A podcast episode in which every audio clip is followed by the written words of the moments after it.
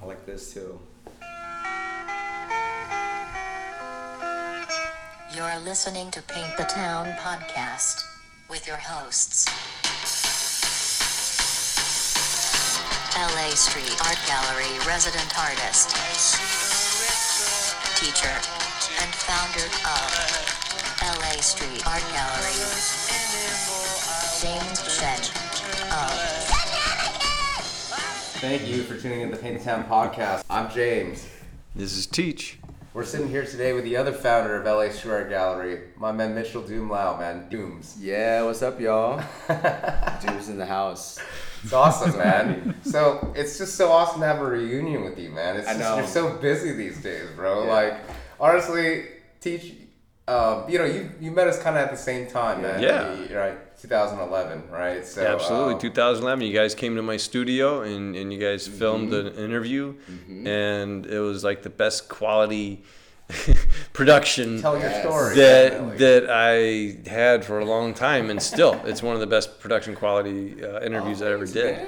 Yeah, it was awesome because Mitch shot it, and then I, I remember editing it. You, you know what I mean? And then so it was like such a collaborative effort. And now we're here, sitting here today, man. Like it's just like you, you know, it comes full circle, man. You, you know, so dude, welcome, man. This is like a you know a result of like what we started so many years ago, dude. Seven years ago. It's so nostalgic. Not only that, like I'm so grateful and appreciative of James right here, homie that I've known ever since college. Yeah, dude. We know put it this way: since We've kno- college. I've literally known this guy since.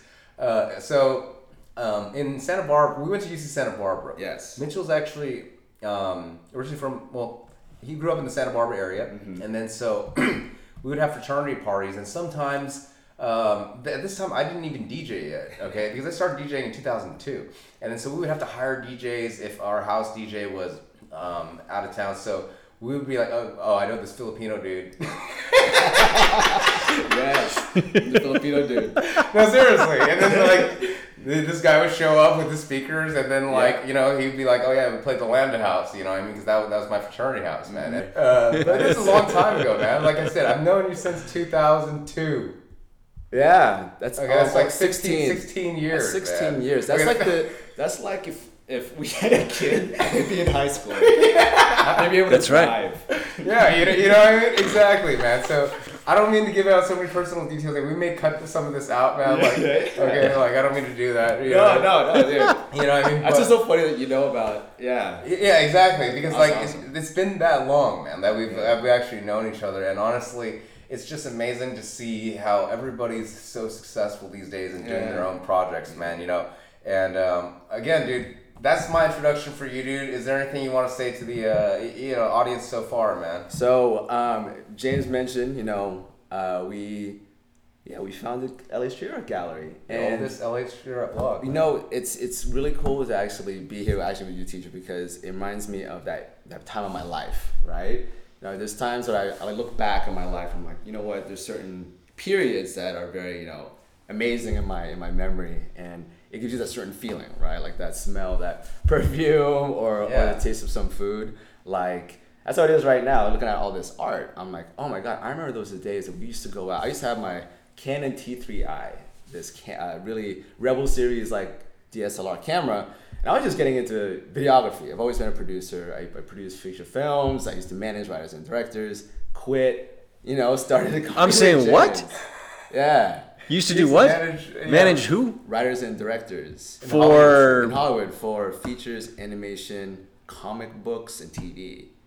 For how? about- Wait, how? Okay. Yeah. How did you come into that job? Basically, after college, I interned at Miramax. Then Miramax, I got a job working for this producer. The producer, I hopped onto another job where I worked for two managers and producers, and then I became a manager under them. A place called Citron, and at first I was like, "This is cool. I like it." You know, I'm in the industry that I wanted to be in when I went into school. Mm-hmm. Just during that time, I was like, you know, late twenties, I was like, dude, I can do this on my own. I gotta, I just gotta get out. You know, I gotta work for myself. I just have a very entrepreneurial spirit. So that's when I, that's when we reconnected. That's when me and James reconnected. Is he, he- he caught me at the exact good time, and then we just created LA Street Art Gallery. Yeah, and, and then it's amazing. Exactly, and you know what? The thing is, Mitch was building his portfolio for his video pr- productions basically at that time, And then so uh, what better and interesting area to kind of build a lot of. Uh, we were both really trying to figure out entrepreneurship at that time, man, and it was like. I was telling him, I was like, we need to build some samples, basically, of like your videography. You know what I mean? It's like, um, so you know, he had already had this uh, a previous uh, venture, Strife TV, which is a b-boying channel um, that you work on, right? So he had Yeah. that, and he also wanted to include some art, and he wanted to include music too. And now he does like, you know, what, videos for like you know all those like Spotify, it's and then like clients, exactly the yeah. food Nice. clients, the rave scene, you, you know Oh, what I yeah, mean? And, and all that stuff runs the Rave Train TV. You, you know, I mean. uh, So wait, how YouTube long were you managing? For about three years, two to three years. I had a lot of clients. Wow. And that's, that's actually a segue. To, actually like one of my projects right now that I'm working on is this web series from one of my ex clients. We always kept in touch. And after all these years, he connected with me. His name is David O'Neill. We created this project called The Asylum. Well, he created it and then brought me on as a producer and director. And um, it was like this old idea that I loved when I was a manager. Like, I really like this idea. And then he contacted me one day and was like, hey, you know, I would love for you to, you know, work on this and direct the first episode. And I was like, awesome. That'd be great because I love this idea. And so we, long story short, we just created a um, Instagram storyboard and also a TV Bible and a, and a pilot script. At the same time, it's this website. It tells a story about the asylum, which is this organization in purgatory, and decides if you go to heaven and hell. And so it follows the um, journey of a soul. It just gets there and has to chase down 49 rogue souls that escaped. Nice. Wow. nice, man. That sounds, dude. That's I'm, I'm hooked. Man. Yeah, yeah, it's, it's, it's really interesting. I like the premise, man. Very I like cool. That's from one of my yeah from one of my um, ex clients, and um, it just reminds me because like when you said that, like a lot of the people back then that I met, they kind of trained me on about story, you know, especially a lot of the writers that I managed and we're just friends with, just how to tell stories, you know, just the hero's journey. The know, hero's journey. act, Exactly. yeah. I was talking about that earlier today. Mhm. My uh, my wife has uh, gotten into doing a little bit more writing, directing, and um, she was able to take the uh, Alice in Wonderland story Mm-hmm. and make it into a hero's journey. Nice. So um, we've been trying to get that movie made for about four years now. Uh, just because mainly working with German film funds and Yeah. the way they do everything, starting with the money and how it's opposite over here.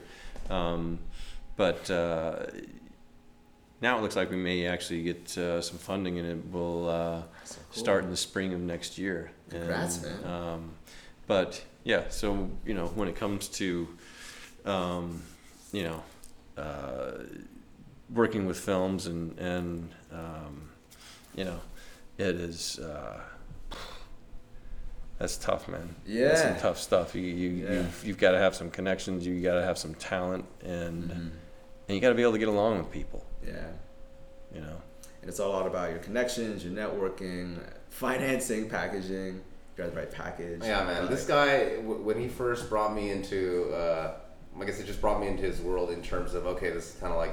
At that time, I was a pharmaceutical sales still, and he was a Drug Manager. dealer. yeah, he was a manager at that time. We lived in very different time, man. Yeah. I had, a, I was engaged. I, I lived in a, a house that's in right. Pasadena, Yes. a condo in Pasadena. Right. You know what I mean? And then, um, it was just long, long time ago, man. And it's just like it's just so crazy how like now, when you look at it, it's been we've been working at it s- uh, so long that Yeah. some. I was just telling Teach sometimes it's like you experience those successes and it's not even as sweet because you've been working so goddamn hard at it. Like you gotta Forget how to take a You uh, take a vacation. Second to enjoy. But ju- I'm just saying, just I like to take a look at life a lot of times. Like what happened five years ago.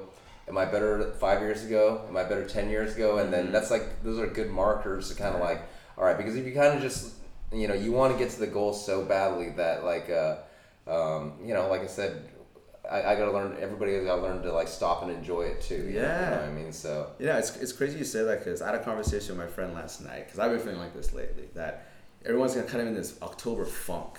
I think it's with um, a few of my creative friends. And uh, even my friend, she called me last night. She's like, you know, I'm just not feeling right. I just don't feel it anymore. I don't feel motivated or passionate or like just having a bad night. And I had a conversation with someone else about that. And I feel it's because with the way it is now with creativity and art, people are getting uh, really famous really fast, and people are starting to really compare themselves a lot to people. Like, I should have fifty thousand followers. I should have hundred thousand.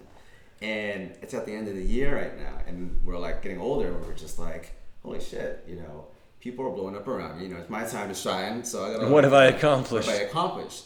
But at the same time, I was like to my friend, I was like, look, you need to look back at the years, look at the good times. Like, what did you accomplish? What was so awesome about it? Like, I look back at my this year, I'm like, dude, I've been to seven countries, you know. and I'm just like, I'm just like, in the end of the year, I'm like, oh yeah, I've traveled this year, cool, you know. Yeah. Like when I got paid to go to uh, to teach for Google um, in Jakarta, so I taught for Google and YouTube in Nice. Jakarta. Whoa. Nice. Took a side trip to Bali, and just had a trip in Bali. Nice. beautiful. Nice. So I was, I was um, back when me and James met. Like my whole thing was like I wanted to create a life where I can do whatever I want, do things I love, and get paid for it. So everything is a business expense, where I can just be like, oh, cool. You know, I'm gonna go to this EDM festival. Oh, it's a business expense. Oh, they actually pay me to do it. Oh, they actually pay me to go. Oh, cool. Then I, I love to do that. Oh, you know, breaking and hip hop. Well, I love hip hop. Oh, cool. I get to like film like the best b boys in the world through Strife TV, and you know, go to like you know events. Amazing. And then like it's it's just cool that we're here now because a lot of the video work that I do now, it's like like you said, we were talking about earlier, like life and work has melded. And now it's tough because you try to separate yourself from that and it's like am i wasting time you know trying to separate myself or am i actually healing myself Yeah, I feel you on that, man. And you know, here's the thing: there's always that like, uh, the, what they say is like, um, do what you love and never work. You, you know what I mean?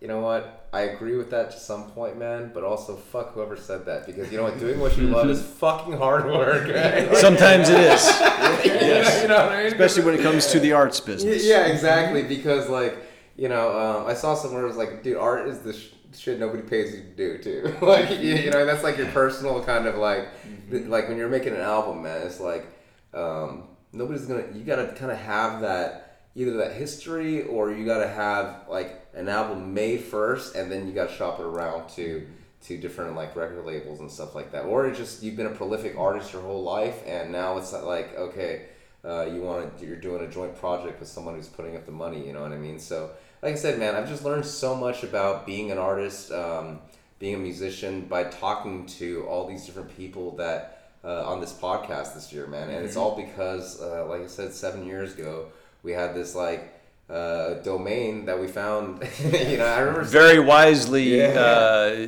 took.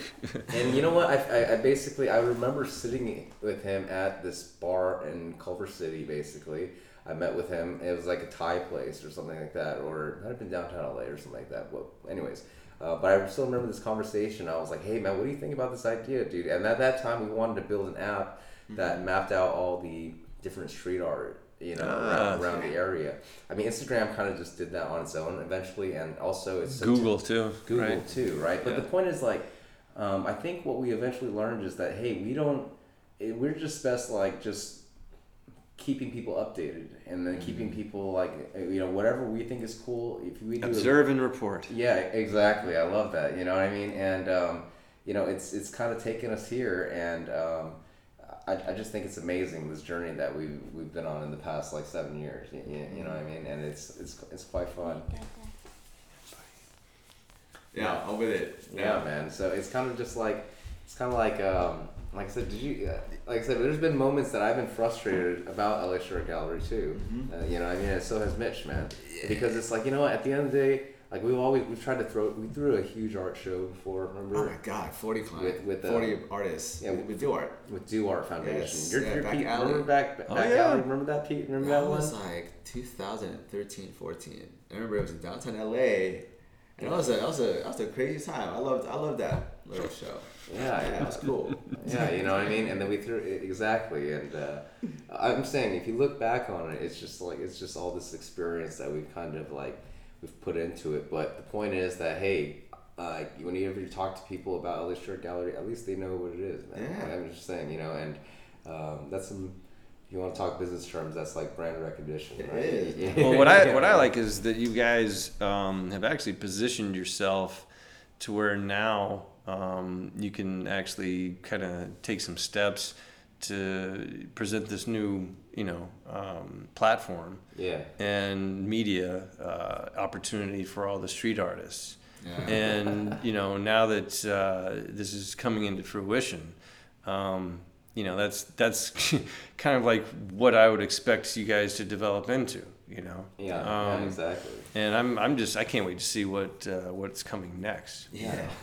you know, It's, I mean, cool. it's, it's, really just, cool to talk. Yeah. yeah, it's, it's really cool to talk about because, like I said, when, uh, like I said, there's been moments where both me and him are like, "Ah, dude, fuck street art, man. Like seriously, it's so like tough to Dude, like. me work too with sometimes, People. Yeah, yeah, you know? exa- exa- it's Got so twin work- kids, you know, what I wife, mean? all this other stuff like- going on. Then you're like, ah, but we already started, so I'm just gonna keep on. Like, dude, you know what? There's a guy we need to give a shout out to, man. Yeah. Ed Munoz, dude. okay, you don't know who this guy is. Okay. Ed Munoz. Ed Munoz. Okay, he basically was like a uh, intern or a helper for LA Street Art Gallery, man. Yeah. I would say for a good solid year, with me and Mitchell were always just working on other projects, man. Yeah. This guy just just like was doing it by himself, man. Like, Yeah.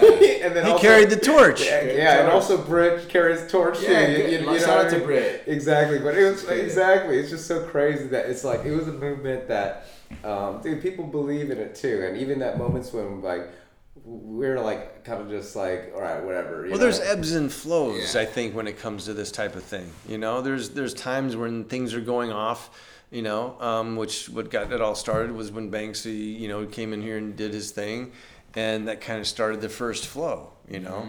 And so then you, you look for opportunities and, and, and possibilities, and you know they last for a little while. But then, like I was saying, you got a bunch of street artists that come and go because they think that you know they get up in the streets and they're going to get in the galleries and once they're in the galleries you never see them in the streets anymore and then once they don't start selling the galleries anymore then, you, then they're gone yeah, yeah, yeah. you know exactly. Wow, um, that's the li- that's the that's the So that's so- there. that's the livelihood of the of the situation you know That's so true.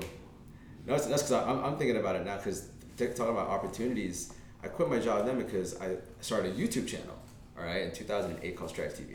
And while I was working as a manager, we grew it to um, like 35,000 during that time, and it was a big amount for that YouTube channel. And we got um, picked up by Full Screen Network. And I was like, you know what, I'm, gonna, I'm just going to quit my job now because I realized that the future was in digital like digital videos, like DSLR videos, and then like I should just start filming. And so I was filming at Strife, and then what happened was when James and I talked, we were talking about a movie. Actually, there was an actual character that we had that actually of the street artist that we wanted to actually promote. um, and uh, I just picked up my camera. I was like, you know what? We can't make this movie. How about we just film like artists, right? And I was doing that for Strife TV, so I was like, no, I think I, let me practice. You know, that's why I give a lot of like uh, props to James, what we created with LA Street Art Gallery, and all the street artists that I filmed, and LA Canvas, you know, one of the our partners. I remember them. You know, I, it really cut my teeth with video. Like that video that I did with you and James, like I was just learning. Like I was behind a camera, like I didn't even know what the ISO and the Well, Mitch aperture. studied film at Really? UCSB too. Yeah, Mitch yeah. studied film too. So I mean, Yeah, he was learning how to use the tools. Maybe Mhm. like okay, but the point is, I mean, well Like, damn did a damn good job on the learning on the job Yeah. Well, you know- like, you heard me say that i don't know if you guys remember hearing me say it that when i was talking about the video you guys did is still one of the best production qualities videos i've had done thanks, man. You know, so that's that's pretty uh, that's pretty damn good mitch Thanks, man. no, man, and, and I built so much after. Like, I actually went back to LA Short LA Street Art Gallery YouTube page, and I'm like looking back and I'm like, oh my god, we did this show for Estria. It was our first show that we filmed, and it Estria, the was graffiti writer? Yeah, and it was Um, this LA show, and it was I forgot what to call it. It was um, the show of all these uh, California artists or just street artists, but it was being put on by the MCLA. I remember this yeah, yeah, yeah. and it was one of the first videos that I did at, on LA Street Art Gallery, and we interviewed um, Estria, and I was like, "This is fun!" Like I was like, "This is like gonna be really cool." He's Hawaiian. oh okay Basically, it, I, I, uh, it's called. It was called like Legends of the Street. Legends of the Street, or And something like that. You know, and I mean, we, yeah, dude, and that was the first. That was our first one, and then we were just like, "Okay, we can do this again." So we went to another one. yeah. I think it might have been, Pla- it wasn't Plastic Jesus, it was somebody else, where we went to another event, covered it, filmed it, and no one was doing it at, the, at that time because, Hmm. like I said, like YouTube was just new. You know, it was still new back in 2012, like 2008. Yeah. People were like, "Yeah, YouTube is okay." People were like, thinking I was crazy to quit my job for YouTube. Imagine saying that now, right? Because now how lucrative some YouTube channels. Yeah, exactly. You just, everybody just does their own shit. It's like Man. everybody's their own production company. It Basically, is. too. That's Yeah. where we are today. Like, And it, it really is, man. And you know, I want I want to talk a little bit about uh, the music aspect too. Yeah, You know, what I dude. mean, so like.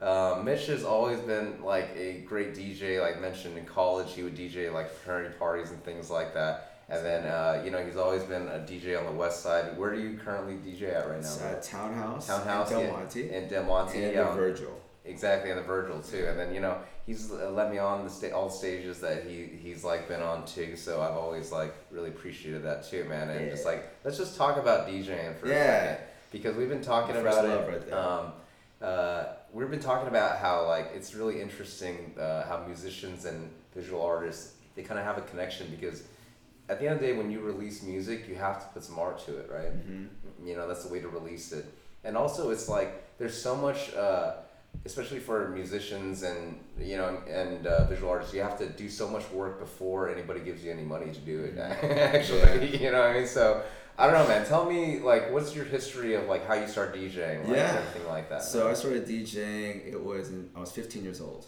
Okay, this is a, it's a while ago, and it's because I saw DJ Qbert uh, perform at Audiotistic uh, way back in like the late 90s, and I was like, this is a Filipino guy DJing. That means I can DJ. And I was like, all right, so this is how I did it. I, I, I think I had like a, I asked my mom for a loan. She always yeah has she told me the story before it's crazy I asked my mom for a five hundred dollar loan to get ta- turntables, my first two vinyl. She was like, okay. And so me and my cousin and my friends, we would all pitch in for vinyl. Uh, this is like a crazy story. Kind of looking back at this, because this is old school DJing. So we would have vinyl that we go to record stores in Santa Barbara and Ventura, and they were called party breaks. And there were these um, all the top um, rap, hip hop tracks, like on these compilation records where they had four eight bar um, instrumentals in the beginning of it to create a seamless mix. So we would stack these crazy vinyl while we were DJing parties in high school. So I remember just doing like, cause I, I was, uh, I grew up in Santa Barbara. So Santa Barbara has like an affluent part of the city where there's a lot of mansions. Mm-hmm. So we used to have mansion parties. Like we're 16, 17 years old. Like parents would leave the house and we're talking about mansions and we'd just be like a bunch of kids, me DJing with my friends while we have a bunch of people just partying, raging hard. And our turntables, it was so funny because we were like, you know, we were broke. We were like little kids. So we'd buy one turntable and then someone else would buy an upgrade of that turntable. Then I'd buy another upgrade. So we always had like these mis- like uneven turntables. And then all of a sudden we got our Technics. And then I got my other Technics and I was like, I'm going all in. And when I got my Technics and I got my, um, I think it was a, a Stanton SK2F. I think I had a Vestax too. That's when like uh, my passion for it grew more. When you have better equipment, and, Sure, with you know, anything. you know what I'm saying? Like it's just like when you have like a T3i camera and now I have a Panasonic GH5 and I'm like shooting 4K and 60 frames per second. Technics like from my Gemini XL100s, like it's a huge step. That's like riding a bike and then driving, driving a Ferrari. so like, um, anyway, so I was uh, DJing um, high school parties and I got into college, DJing frat parties like at James's frat. And then afterwards, um, my late, in my early 20s, I got into the workforce. So I started interning at you know, Miramax and then working at Oh, the Foods Produce. workforce. I thought you said the world force. I thought it was like a Yeah, special yeah. Special DJ uh, click of some sort. yes. With the world force. It's like DJ Dr. Worldwide. Like Dr. Dre's uh, crew. the Wrecking Crew. so You know, the workforce. the Yes, workforce the yeah workforce. So we toured, me and the workforce toured, you know, for like three months. You know, and I got back from the workforce, you know, like, you know, uh, it was all about just, you know, finding myself in the film industry, so I stopped DJing. So got into the film industry, that was my second passion, you know, like videography, film, entertainment. Like, I you studied film at uc santa barbara Mm-hmm. too So I graduated from UC Santa Barbara with a film studies degree. And after that, I was like, I'm going to get into the film industry.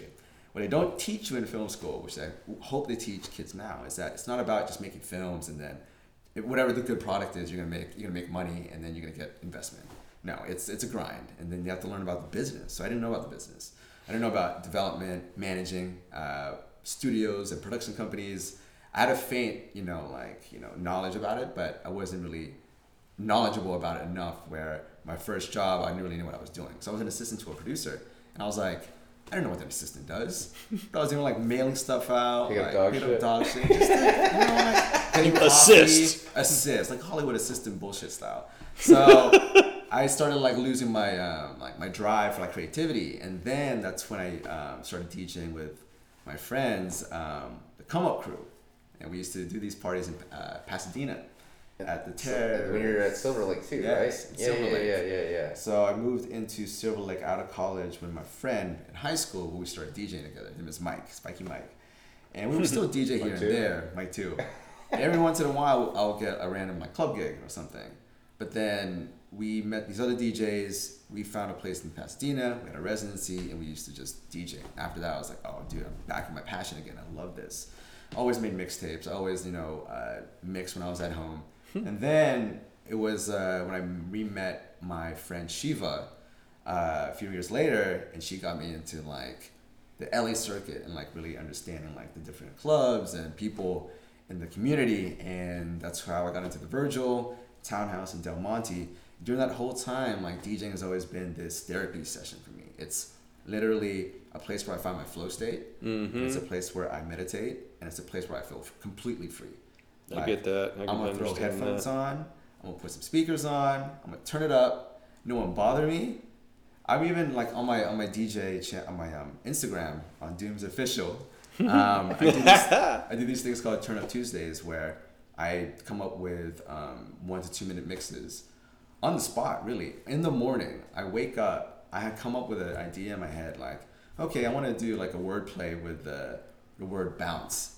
So I was like, oh yeah, what's that song? Oh yeah, Bounce from Lemon. I was listening to Lemon, Bounce with me now, Bounce with me. And then, lo- like, every time I hear these um, songs, I get ideas in my head because I've been teaching for so long that it's almost like if I don't get it out, I get really antsy. Like, I have to DJ now. like, it's, You know, it's- it's fun. It's definitely man, and you know, like I said, you, you started DJing like a little bit before I did, and I definitely learned quite a bit from you. And nowadays, like people don't even understand really what a DJ is because like Yeah. the idea of a producer and a DJ. You know, they think DJ is the guy that plays the music in front of the festivals, man. Like, it, but it's so much more complicated than that. you know what I mean? Like before, back in the day, especially uh, the DJ that Mitchell was talking about, Qbert. Um, like this guy's the scratching kind of DJ. You know the Right. That's what some people think about when they think of a exactly. DJ. And that's that's like the hip hop element of it. At the end of the day, it's just getting people to dance, like or Yeah. creating unique sounds. You know what I mean? Yeah. And the idea of producer and DJ kind of blurs a little bit. It's kind of interesting because um, as electronic music has become so popular, um, electronic musicians don't do the scratching because it's a hip hop thing mainly. Okay, Mm, so fair. now since electronic dance music is more popular at the moment, I would say um, in the mainstream. Y- y- you know what I mean? So like, uh, you know, people like I said think that oh, if you're a DJ, you must produce music as well too, which that isn't that. That's a completely different art. So I always feel like the actual DJ art man is getting lost. Yeah. you know what I mean in terms Yeah. of like you know vinyl and Mixing stuff like and- that. Yeah, yeah. mixing exactly. Yeah, like even with, with mixing now because they have this thing called sync. All right, it's a sync button. Back in the day, you know, us DJs had to listen in one headphone. Oh yeah. You oh, know, oh my the god. music that's about to play, and then the music that's playing and now. wait, and wait for it, and wait, and wait for it, and then now. Yeah, you actually mix the BPM. So this Yeah. BPM is going to be faster. Whatever's playing is slower, so you have to slow down whatever you're going to throw in. So that was about you know mix um, syncing up the kicks and the snares, making sure that they always um, hit at the same time. Right. For that's for just really true for EDM and hip hop. Uh, for funk and jazz and everything, it's all about the rhythm. You just have to like be that. Um, uh, ex- I would say not really like expert in it, but like if you really are like a musical person, you can feel the rhythm of a, a certain song. Sure. So yeah, no, I mean like uh, I mean, it's just like like I said, the, the word DJ, like for the layman term, like people just I don't know. I mean, let me let me ask you, Teach. I mean, you're not really in, in this game, so when you when I say like DJ, you know, I mean, do you think of a guy on the turntables, or do you think of a guy like play like you know I mean playing the, the DJ music, the house music. You know, I'm just curious. Well, it. Um, You literally. you I mean, the first thing that comes to mind when someone says that they're a DJ, um, you know, back when I was younger, um, the DJ basically meant uh, the guy that played the music. Mm-hmm. Okay, and then there the came yeah, and then there became there as what is it MC. Yeah. And then to oh, me, Okay, an okay. MC mm-hmm. was the guy that did the wiggle, wiggle, wiggle. Interesting. Okay. Whether that's the right Because- terminology well, true, or no, not. You know what? For example, because the MC at the beginning was the DJ, man. When Dr. Dre was first playing electro, he was on the mic as well, like hyping up the crowd. So he was the DJ and the MC. that Master time. ceremonies. Then the, the MC became the rapper, like in the hip hop world, you know? Right. That's why it's like you got guys like Cali. I mean, they're like uh, MCs, but they're not really like masters of ceremonies. It's become like another term for rapper. So like I'm just saying, it's complicated. Like, Well, that's know? that was that was just kind of how I Yeah. just kind of segregated it, I guess. Yeah. But you know, nowadays when I hear someone saying that they're they're a DJ, then you know I, I, I picture them being you know able to mix music and mix rhythms and you know take old vinyls and mm-hmm. and But maybe still a little bit of, of this, but it's it's not as much as a part of the music as as the, the hip hop. Do you Yeah. expect them? Do you expect like if you somebody says they're a DJ that oh they make music on their computer? Just curious. Uh, I mean, like I feel like that's kind of like Mm-hmm. the new thing for like oh if you're a DJ that means you make music on your computer. Like you know what I mean? Like Yeah. It, Well, I, I, I wouldn't expect it. I would expect like you know if a DJ is going to come for a party, something like that, that I would expect him to have like uh, uh, you know some sets of music that he likes to play. Um, but uh, you know, as far as doing anything other than that, Okay. Yeah, but teaches Gen X too. You, you- you know what I mean? Yeah. So, so, so exactly. I don't mean to put you on the spot. I'm 49 years old and happy and healthier than I've ever been. That's right. you know, I, I don't know. I just think it's like really Yeah. interesting, man. No, And- I I feel the same way because like um so with Rave Train, right? yeah, let's Like- talk about raving, man. Yeah, Okay? so raving. raving. I- Yeah, I was already too old by the time So raving this came. is this is uh, I want to. This is really funny because uh, two parts of my life is about hip hop and raving. Because when I started in hip hop, I also raved. I went to my first. The first um, time I saw Qbert was at a rave uh, called Audiotistic. And Yeah. Audiotistic was a rave and also a hip hop concert.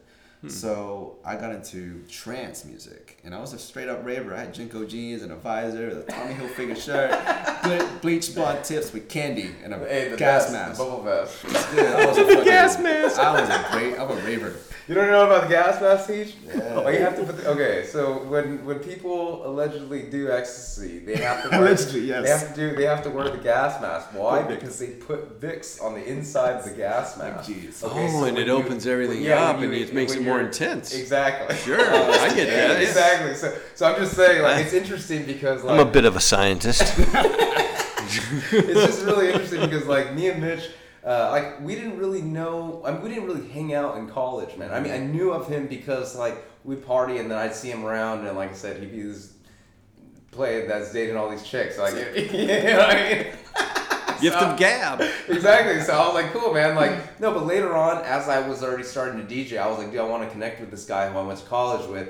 And then one of the major things that we connected on is these underground parties, man. Like, we would go to like Yes. warehouse parties, like Yes, a lot does. together, man. Like, you know what I mean? And it was like we would go to these massive like festivals, and, you know what I mean? And intense. and like uh, you know, and the one of the things I love about the the underground warehouse party, to be honest, nobody actually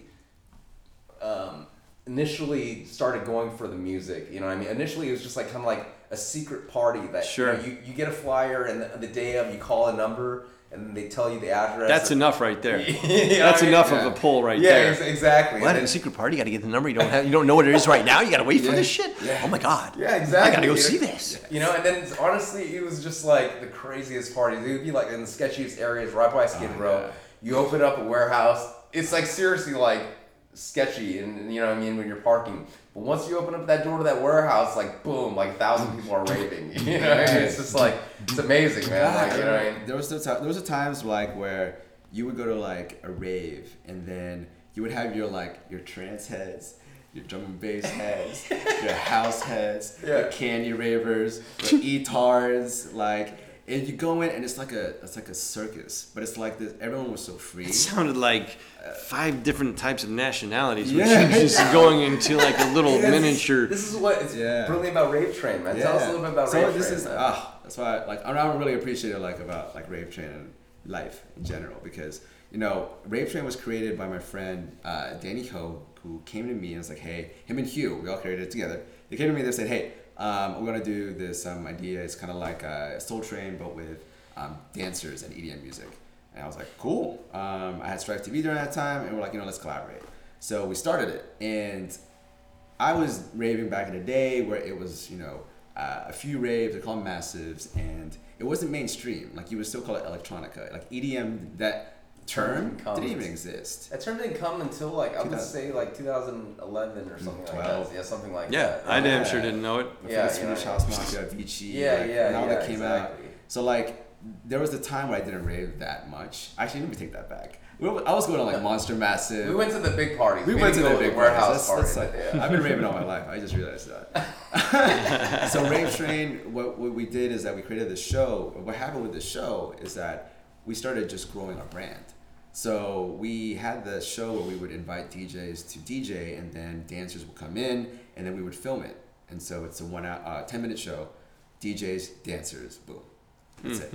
And so we're actually filming our season six coming up at Studio School at LA Studios in one month. Um, and so uh, we started doing this show, and then we started getting a, a lot of people hitting us up about video work because we were just doing videos. Because after the show, we would, we would create ancillary con- uh, um, content, and then all of a sudden we'd do you know an event here, and then we'd do a, uh, film a, a brand over here.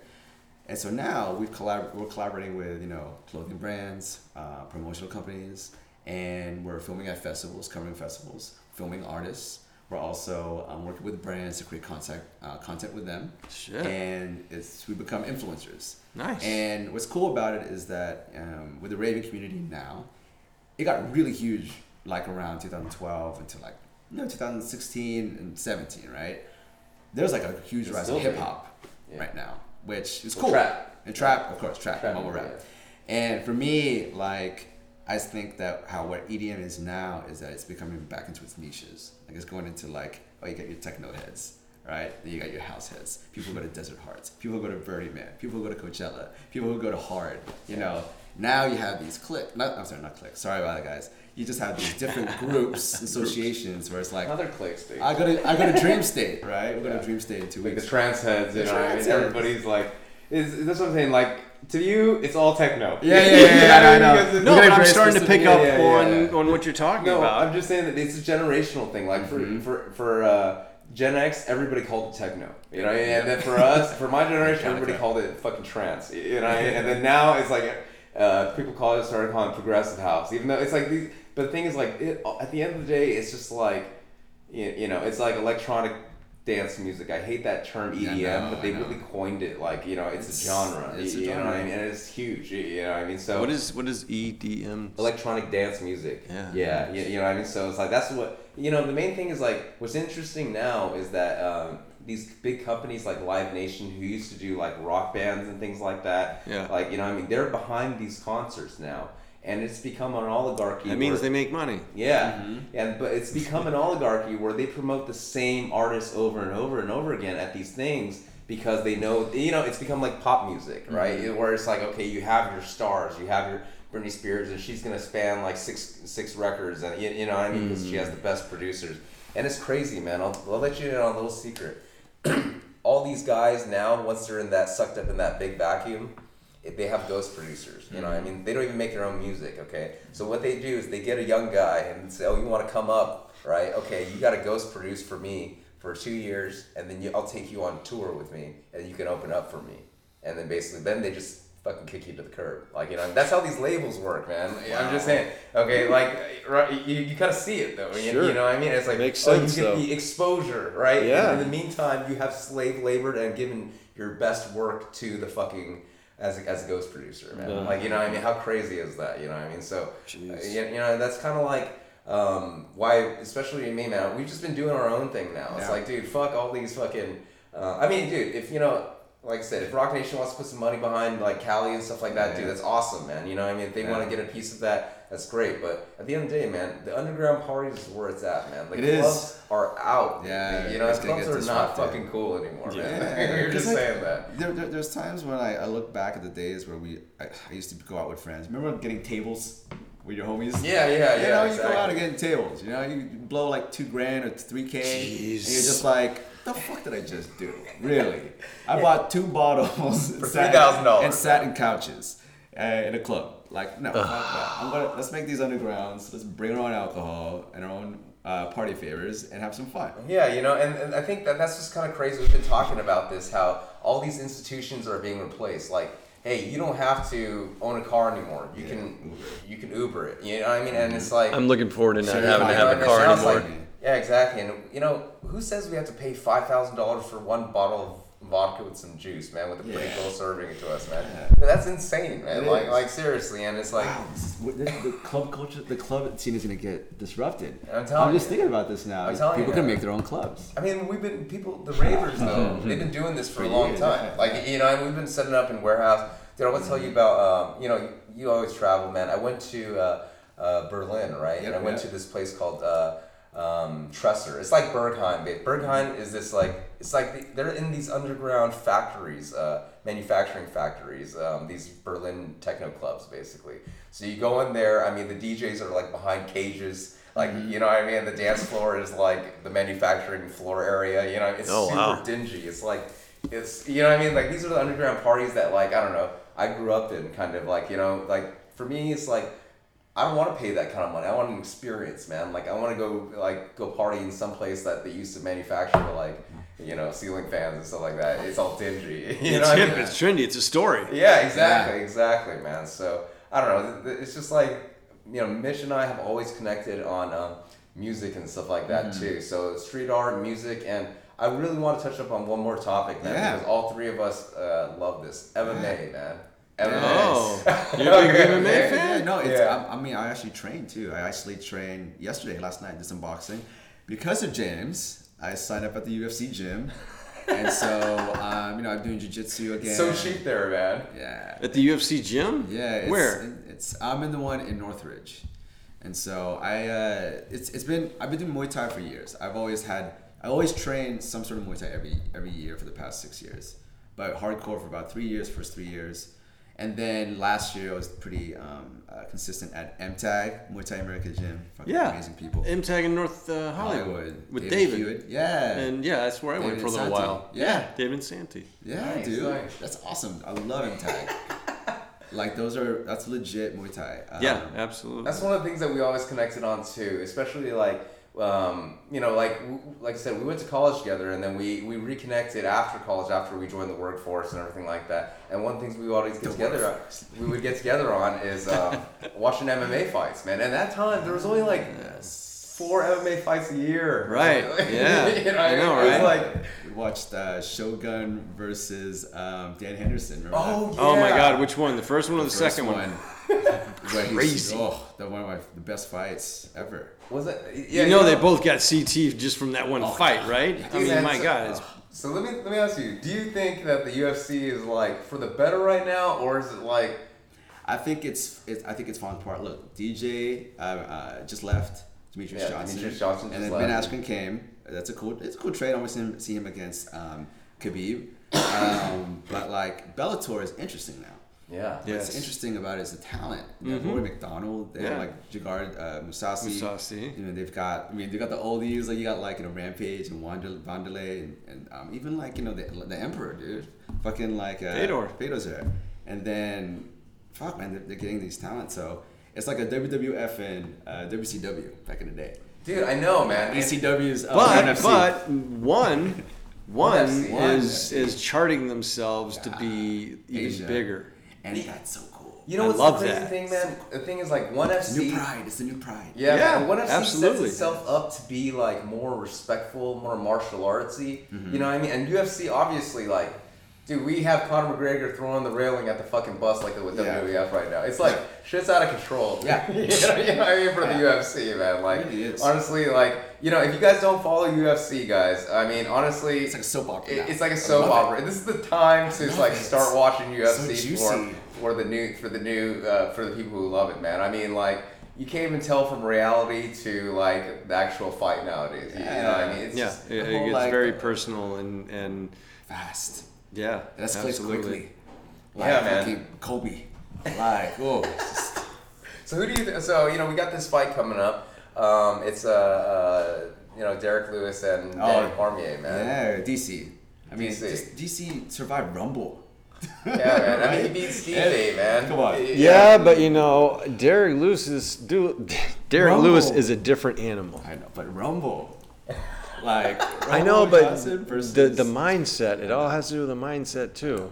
So- Anthony's so- a big guy and everything, but once you break him, he's he's broken. Whereas Derrick Lewis, He gets he'll take and a hit and beating. hit, and he'll just it doesn't bother him. yeah. You know what? For the fans that don't listen to, uh, don't watch UFC, let's kind of just talk about some general stuff, okay? Because you know, what I mean, It's like uh, no general stuff, general. MMA Like, stuff, okay? Like honestly, uh, let's just go around the table and say, who, like, who's your like, you know, name off a few of your favorite, uh, if you can think of one, your favorite uh, MMA fighter. For me, Mitchell knows this. I love GSP, man. Like GSP. Oh, yeah, absolutely. You know what? He might not be the most exciting fighter to watch because he's made a lot of grappling. You know, what I mean, but the guy has dedicated his life to Mar- uh, George St. Pierre. You know, Google him, watch. There's a good book about him.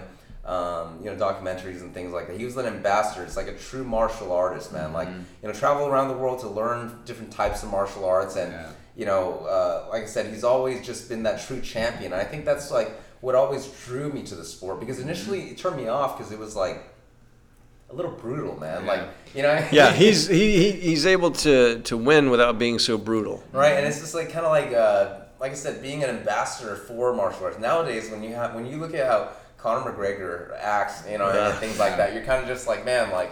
But you know that def- I can't that some certain people, you know, that's a pull for them. Yeah, you know, yeah, like the yeah, WWE people love that. Yeah, You Yeah, know, there's you know there's what I a mean? certain type of people that, that do enjoy that. Yeah, as a guy who like trains and stuff like that, mm-hmm. you know, does Yeah, jiu-jitsu yeah. and everything like that. But it's hard because whenever you're taught martial arts, you're taught to be respectful. You know what I mean? It's Right, like- that's part of the you- you know, code. it's part of the code. And then although it's like, dude, this guy who's a great martial artist. Um, like I said, it's the age of the strong man, man. It's, it's like McGregor just acts like Trump. Come on, you know, what like in many ways he does. Well, he psyched a lot of his opponents out. Absolutely. exactly. just man. like Trump does. He, Exactly. he, he did a lot of psyching them out. Um, but one of the things that that um, I'm you know noticing is all the the ways they're trying to make it safer. You know, Yeah. and um, one of the things that I actually like about the the one um, One FC. one FC Yeah. is that they allowed kneeing a downed opponent. Crazy. And soccer kicks. Okay, which it doesn't make sense that the UFC doesn't allow it because if you're allowing someone to do a roundhouse kick and and and land their fucking femur on your mandilla or maxilla or crack your face open, then why won't you let someone knee you when when you're down?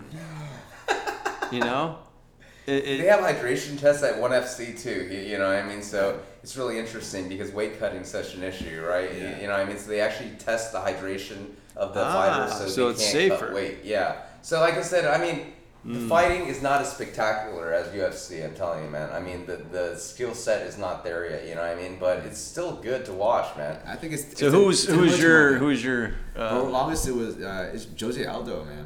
I just Yeah, like his style, man. It's and I like it. I, before he got knocked out by Conor McGregor, Ah, dude, I know. I like this attitude, as in like he was He like psyched this- Jose Aldo out, he did. Conor And McGregor. He just he, he brought out like a different side of him, which that's still with him now. You can see it. He brought it out of him. yeah And it's because for the longest time, and Jose Aldo was freaking, you know, basically undefeated. Yeah. Right? And unstoppable. Yeah. And, but he was so humble. Like he would like not even look at his opponents when his, when they're, they're in the face, you know. I remember that. Face down. He just looked Yeah, down. I remember and that. then whoop your ass. Yes. And what I liked about him was his style. as a martial artist, he is the pure like Muay Thai, Brazilian Jiu Jitsu, Yes, martial arts. absolutely. It's like he's, it's his Muay Thai Brutal. is so Muay Thai, and his Jiu Jitsu is like just brutal. But I Remember like, what he did to Uriah Faber? Oh my God, those Oh leg man, he leg kicked him until his leg. Uriah was purple, Faber's man. leg was twice Yeah. the size the next day. I mean, if You you if you ever go on Google or whatever, Yeah, you look at Uriah crazy. Faber Exactly. after Jose Aldo fight, and it's just that leg is just massive. I just I was wincing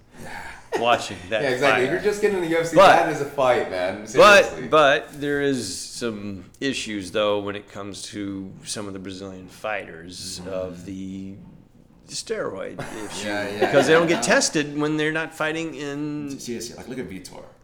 Ooh, Yeah. man, Vitor he's Belfort, man. And- see, and like, Renan. Hulk turned into like a sack of. Kenan Burrell. I mean, Yeah. he was on a t- wild tear, but then USADA came along and Ooh, I didn't even think about that. Yeah, it's true. You know what's interesting, man? Like, um, uh, just the whole steroid thing. I mean, before it was so rampant, and that I mean, you never know who's been a dirty fighter and who you, you know. You really don't. You know, Yeah. people take that to the grave. You know, what I mean, um, I'm happy they're cleaning it up. But it's weird, man. Like I said, they're cleaning up the steroid part, but the sport, the attitudes are getting dirtier. Yeah, you know what right? mean, I know. It's just It's- like, Yeah. so what about you, Teach? I mean, who, who have you always enjoyed as a UFC fighter? Just for the, you know, I'm a DC guy. you're a Yeah. DC You know guy. I mean?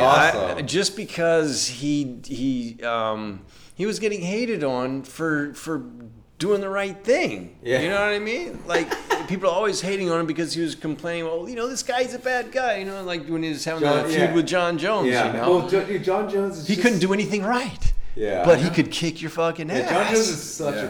a like just such a good fighter, man. I mean, That's like, right. That's the thing. You know, this is it's it's the fight business.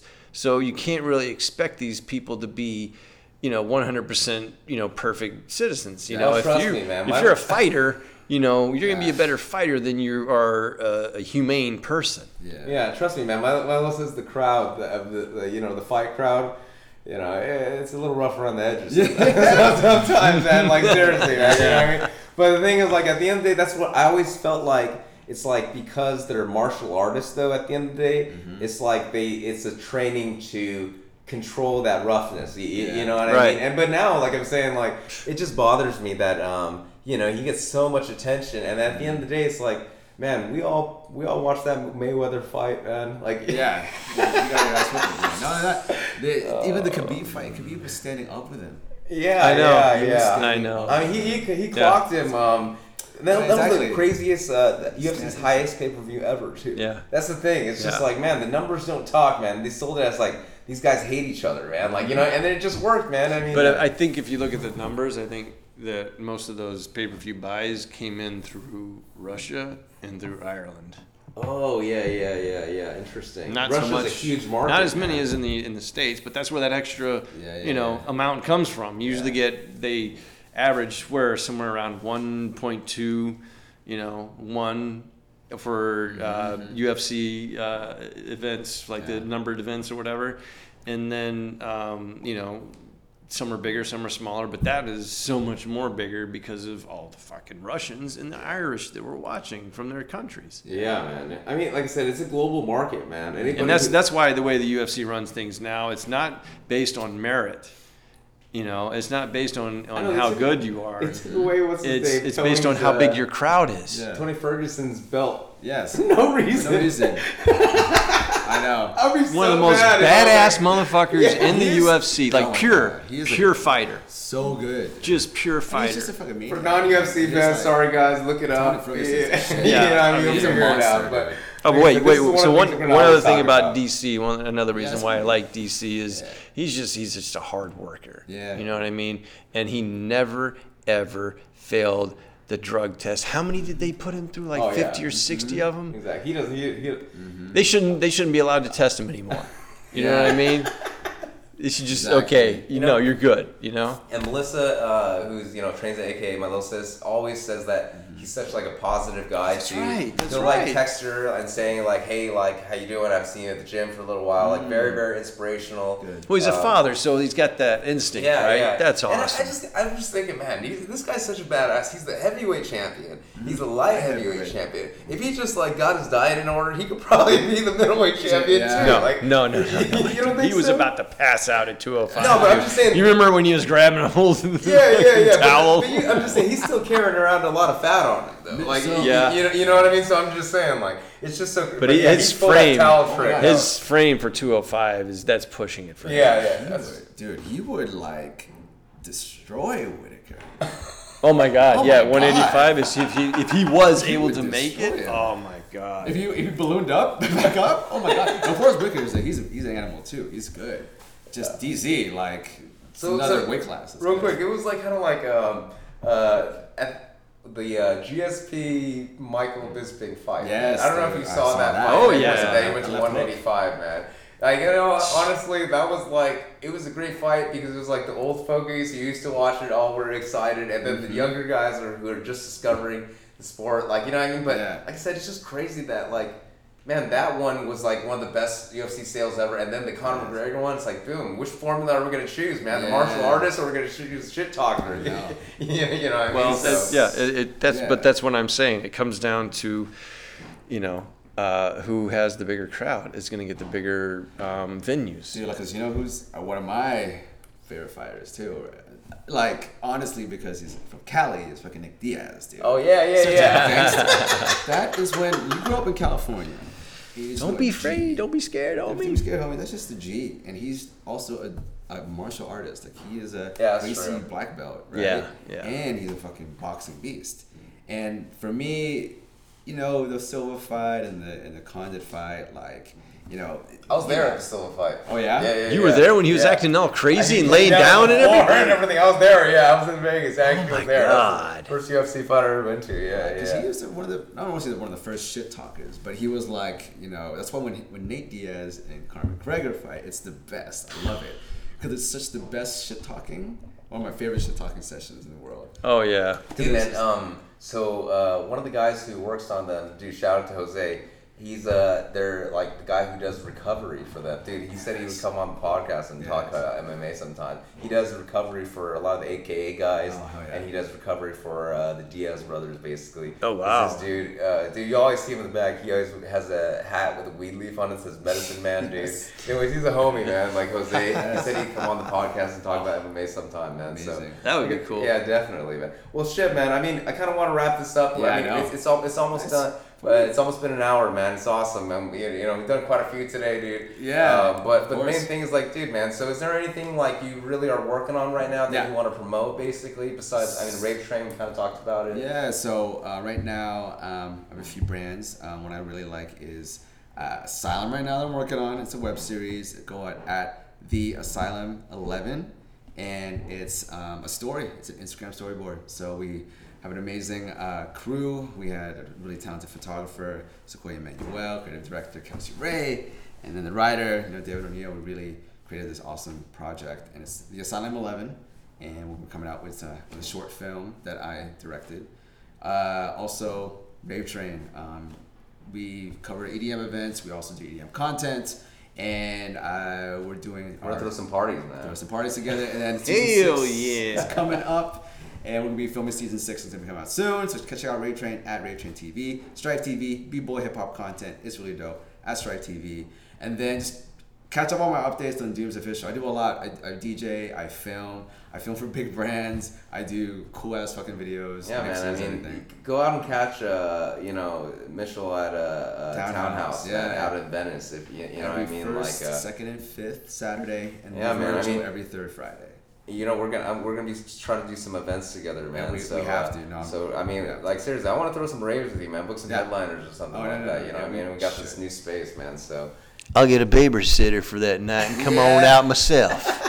Teacher's gonna DJ. It's gonna be his uh, world premiere. Oh my god! But I'm god. telling you, man, I want to do some like visual kind of coordination Yeah. stuff like that, or at least just shoot some sort of get back into uh, shooting some street art videos too. You know what I mean? So, like I said, man, we, we just wanted to invite you because uh, you know started this thing with me, Yes. and uh, nowadays it's just like it's it's been so long. I feel like we have the credibility just with Teacher too as a resident artist to uh, get a bunch of different artists on.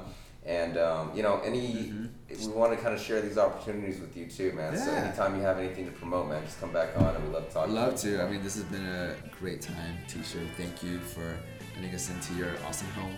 James, thank you for inviting me, bro. Oh, yeah, like, honestly, it's uh, I'm really, really grateful that kept in touch and been friends for this long and built something that's been awesome. And to see you here makes me happy. Hell Hopefully yeah. we're chilling. So thank you for having me. Thanks. Hell yeah. Thank you I look guys. Forward right. to seeing what we're gonna be doing next. Yeah, very much, man. And we'll keep you guys informed, all right? Next season. Uh, yeah. Uh, talk to you guys soon. Yeah. Love you guys. Bye.